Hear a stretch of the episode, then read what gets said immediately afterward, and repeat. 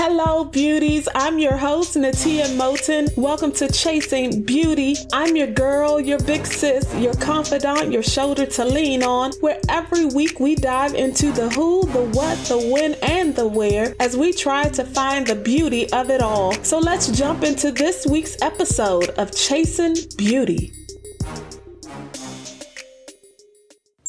Beauty Breakdown. Hello, beauties. How are you? I'm so happy, so grateful that you decided to join me today. And I'm not going to prolong. I'm going to jump right in it.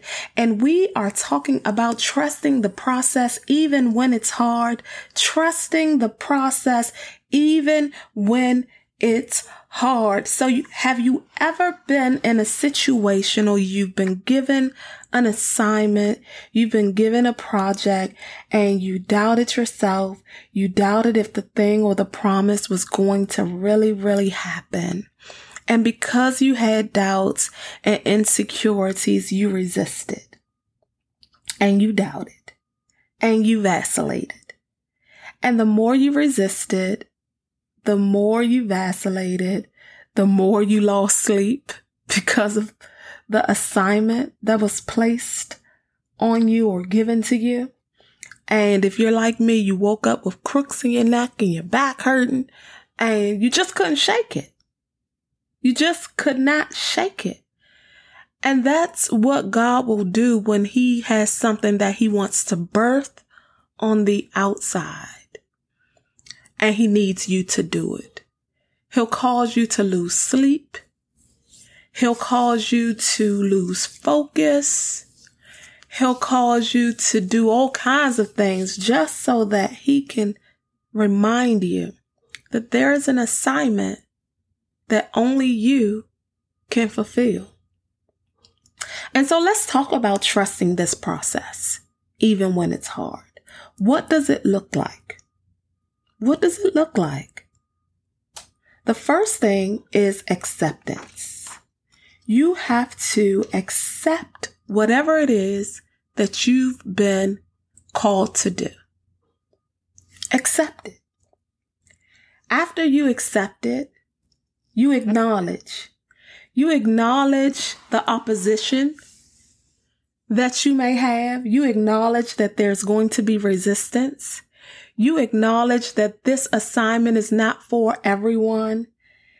You acknowledge the scripture that comes to mind is do not grow weary in well doing. For in due season we shall reap if we faint not. Galatians 6 and 9. And after you've accepted and you've acknowledged, then you want to affirm. You want to affirm yourself every day because remember, our thoughts are powerful and we don't allow others to dictate to us who we are. We speak words of positivity over ourselves. We affirm who we are. Then after you affirm, you accentuate, you bring attention, you bring notice to, you make it known. Look, this is what I'm doing. And this is what it's going to do. This is how it's going to help. You stand in your confidence while trusting the process. Even when it's hard, beauty, stand in your confidence while trusting the process. Then after you've accentuated, you appreciate you show your gratitude.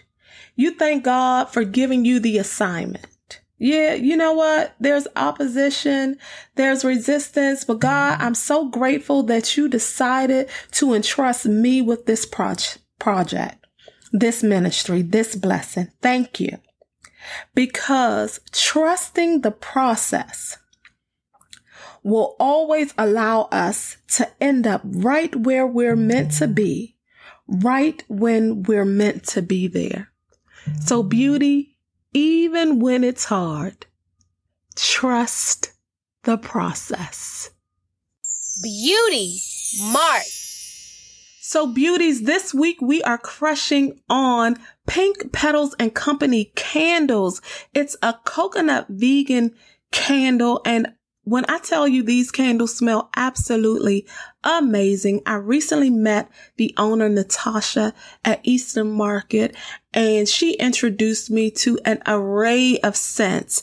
And I was so tossed, but I ended up settling for the Nola Woods candle that I have burning now.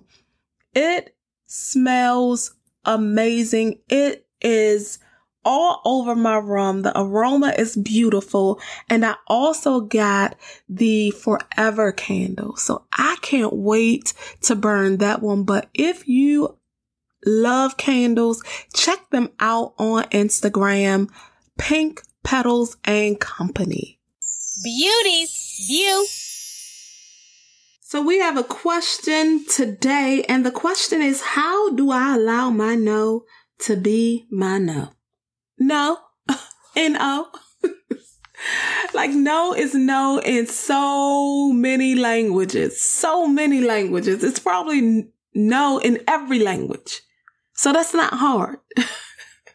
but I get it. I get it.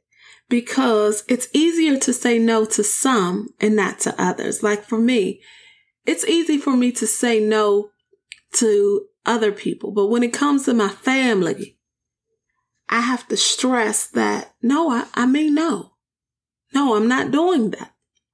And over the years, it's become a little easier for my no to be my no. So I get it, beauty. But what you have to do first is you can't allow yourself to think that you're being selfish because that's going to get you each and every time. And you're going to find yourself doing the very thing that you didn't want to do. And it doesn't matter why you don't want to do it. It just matters that you don't want to do it. It's a no. Another thing that you have to do is you have to let your no be firm. You can't pussyfoot or play around with it. No, your no means your no. If you say no, mean no. For whatever reason, you don't feel like doing it. You have something else to do. That's how we burn ourselves out and get all this anxiety and stuff because we can't say no. And when we do, we feel like we're the worst person in the world. Let your no be your no. Even the Bible talks about letting your no be a no and your yes being a yes. Give yourself permission to be selfish. It's okay. I promise you it is. And let it be a no. That's my view. Let your no be a no. Hey, beauties, that's my time. Thank you so much for joining me this week on Chasing Beauty.